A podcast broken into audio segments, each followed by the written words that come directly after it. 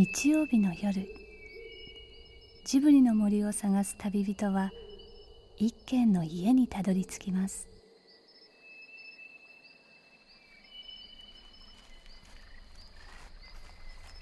ジブリの森のラジオの川のほとり。そこに立つレンガの家はスタジオジブリ鈴木敏夫さんの隠れ家です。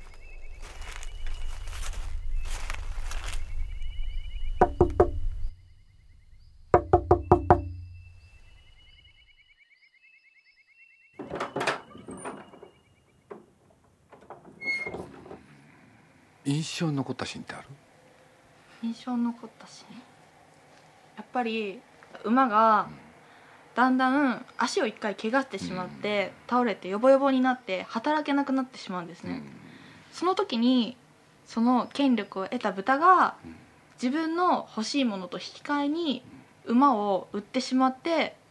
それを見たロバがすっごい本当に切なそうに泣くところに本当ロバに感情移入してしまって泣きそうになったのが印象に残ってます。子供騙しの映画なのかなっていうか。まあよくある動物たちが歌って喋ってみたいな映画を想像してた。んですね僕は。なるほど。普通だったら人間たちひどい人間たちを追い出したわけだから動物たちには幸せが訪れるところがまあちょっとはしょって言うとねその一人の悪い豚が出てきてねえ人間に変わってさねまた人間と同じようにみんなを支配しようとした？ジブリのイメージを持って本当にポニョかなという印象で来たので、楽しいびっくり。動物たちの はい。農場の話だと思ったわけね、本当に予備知識もなく行ったので、うんまあショッキングな。あショッキングだったんだ。そうですね。あのアニメーションってやっぱり僕の中で面白いっていうか楽しいエンターテインメント性の強いものかなとうん思っていたので特にああいったメッセージを持ったものをああ言ったっていうのは？その社会をアニメに置き換えて映し出しているっていうのを見てあこんな伝え方があるんだっていうのにびっくりしてでな何が伝わってきた？何がそうですね。何がって言われると本当に漠然と枠組みがなんか世界が変わっただけでうん。何も変わってないかなと。上下関係というか社会の治めるものとなんていうんですか働くものに分かれちゃうのかなっていう。はい。延々繰り返される？はい。そうそう社会がなっちゃってるのかなっていうのをもう受け入れるしかない状況にあるのかなっていうか。いつもは汗まみれな親父たちの憩いの場の恋愛に今夜はなんだかとても初々しい声が響いています。早稲田大学の関明則さん共立女子大学の浅川遥さん。二人は先日ある話題の映画の試写イベントに参加していた大学生です。その映画のタイトルは「動物農場えー動物農場という映画が12月20日から公開になるんですけれども、えーこれに合わせてちょっと早稲田の、えー方と相談しながらこういう上映会をあと座談会をできないかなと動物農場から考える働くということっていうふうに一応はやってますけれども、えーもう本当にざっくばらんに、えー脱線しまくりで、えーお話をできればなと思ってます。この映画ジブリ美術館の配給で、えー公開するんですけれどもそのジブリ美術館の館長の、えー中島館長に今日お越しいただいたので最初にちょっと一言というかなぜこの映画をやり公開することになったのかなどなど簡単にお話しいただけると。あのーこの映画はですねあの三鷹の森ジブリ美術館ライブラリーっていうのは去年の春からやってるんですけど、まあ、いろんな作品をこうやってきた中で、えー宮崎監督があんまりもう過去の作品でいいのってないんじゃないかって言い出してでそんな中であ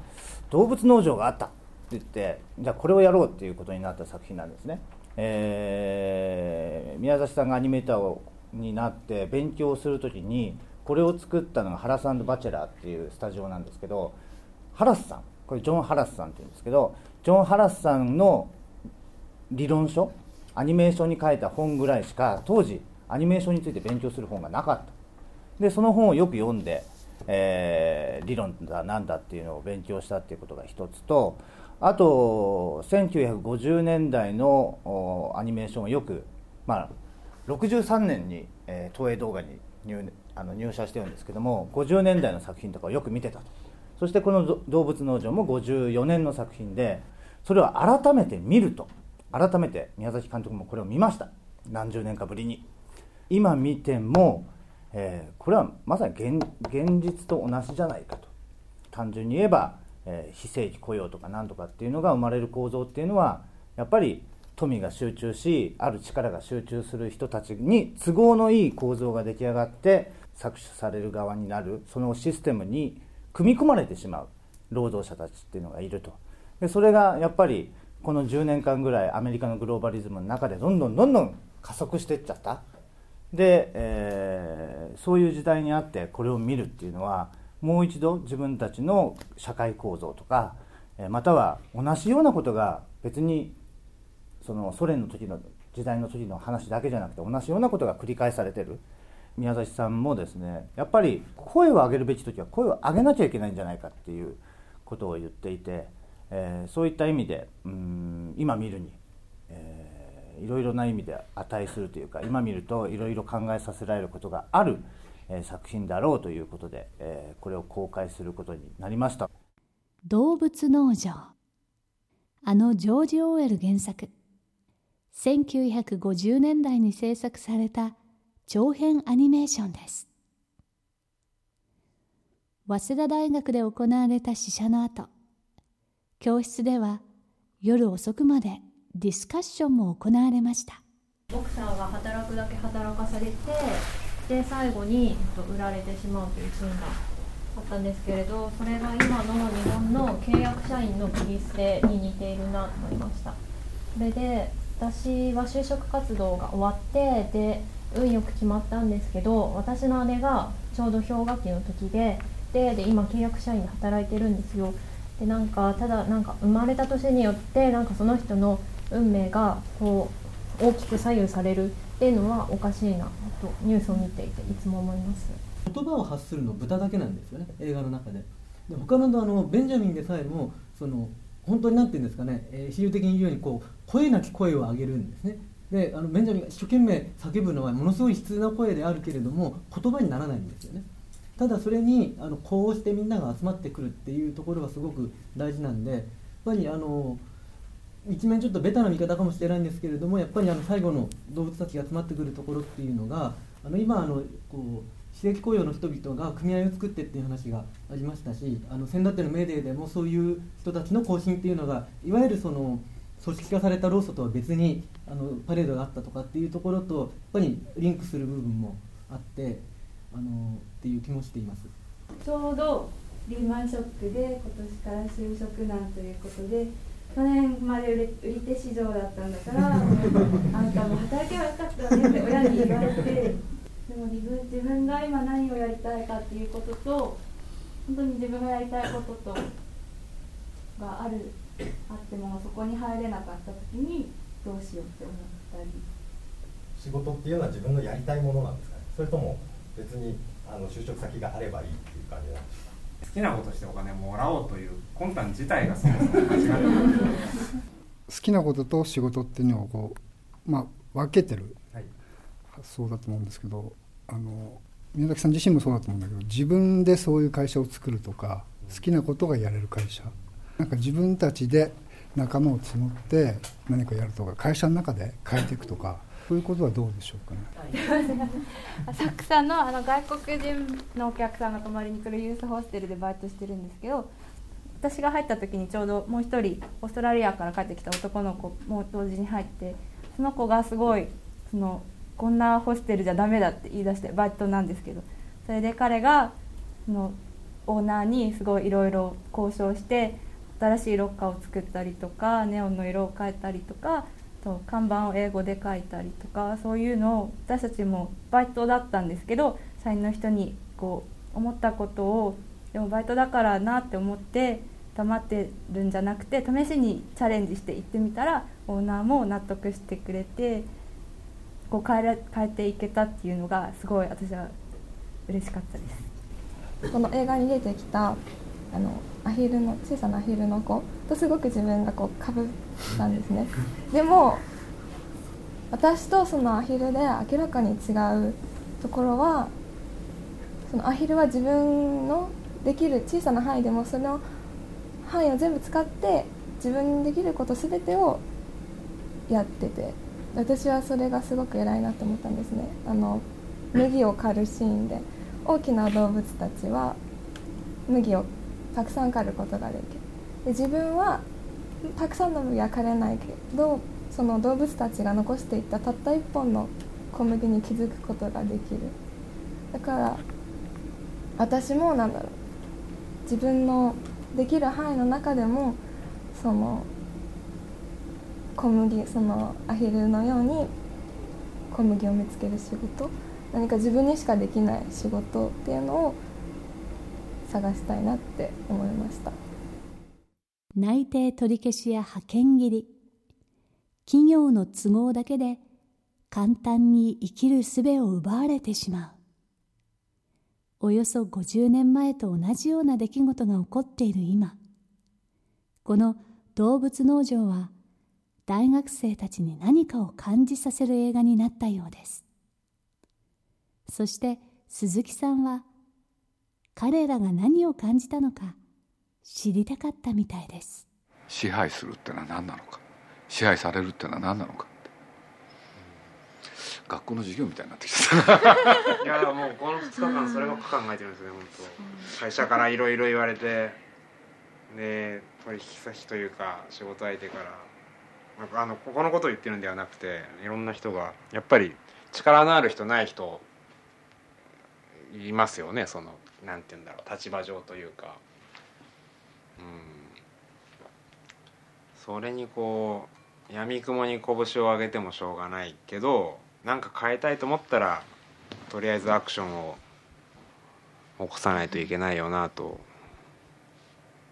夕べからずっと考えてちょっと今日会社ではかなりあのピリピリしてたんですけど。映画のワンシーンみたいだよね 要するに束縛からやっぱり自分が解き放たれたい。やっぱりそれの方が人間らしい生き方だろうって、でそういうことでいうとこの動物道場でもねだ動物農場で描かれてることもやっぱり関係あるのかなと思いつつ。ソビエト連邦って知ってるでしょ？はい。あの国の歴史は知ってますか？雑に言って。いわゆるヨーロッパから来た絶対王政的な権権力で抑えてた国をそのまあ誰が支配してたんだっけ？皇帝がいたよね。レーニン。あその前に。ほんでその王様をやっつけて革命を起こすわけじゃん。ほんでその指導者がレーニンでしょ、うん、ほんで1917年。これでレーニンの理想はどういう国だったの？社会主義、でみんながそれこそ平等な国を目指した、それで？まあ、ところがその平等にしようとしたがために一番力を持った人がまあほんそれこそ昔と旧世時代と同じような、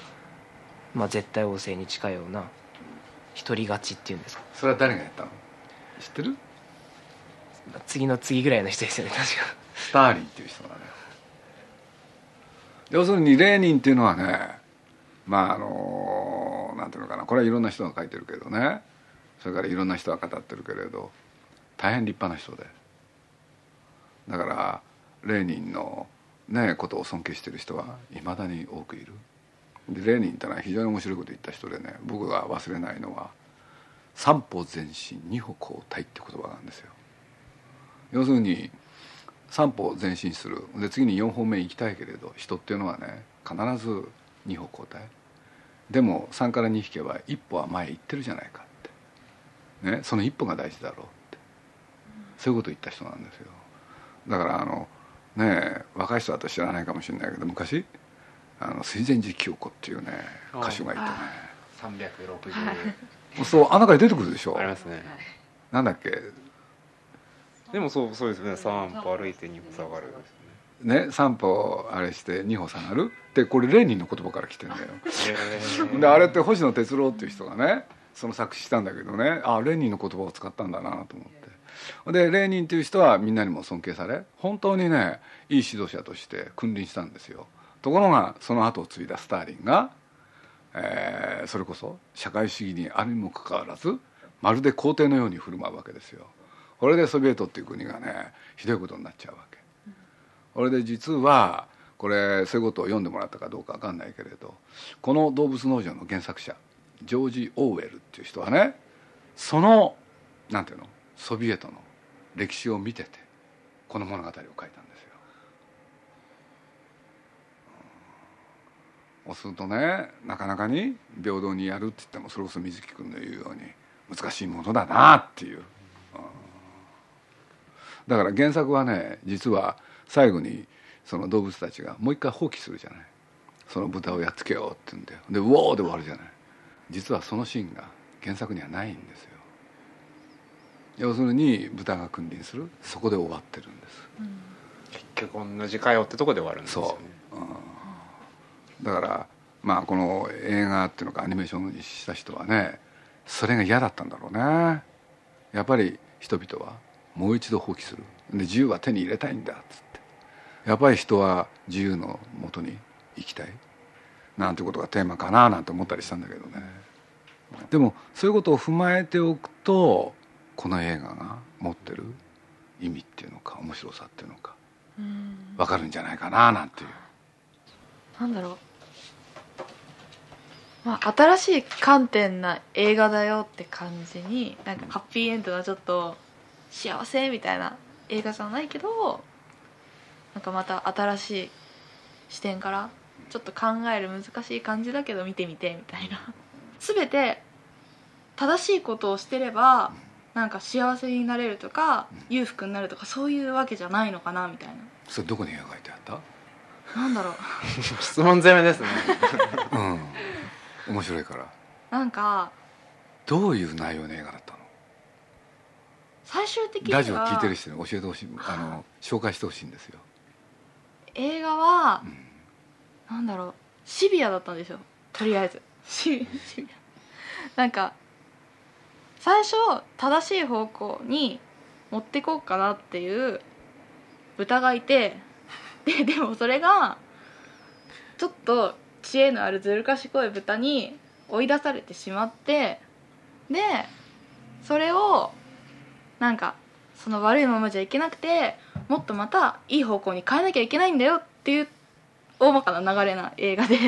なんだろう難しい。それでお客さんに伝わったかな？伝わんないですねでもさ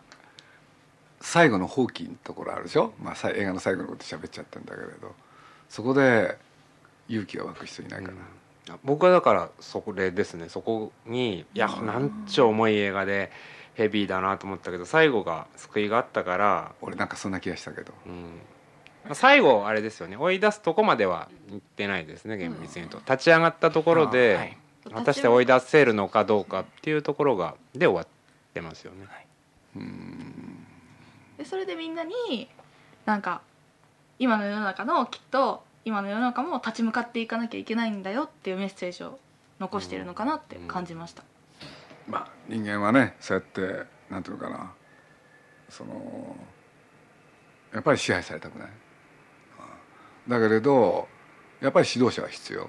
ここに大きな矛盾がある、うん、これでこの仕組みがね延々続くかどうか分かんないけれど。ねえ。まあ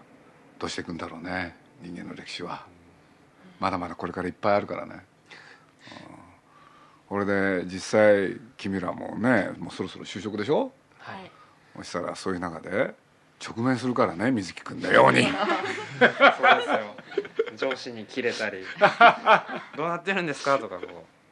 まあね映画って面白いんですよ。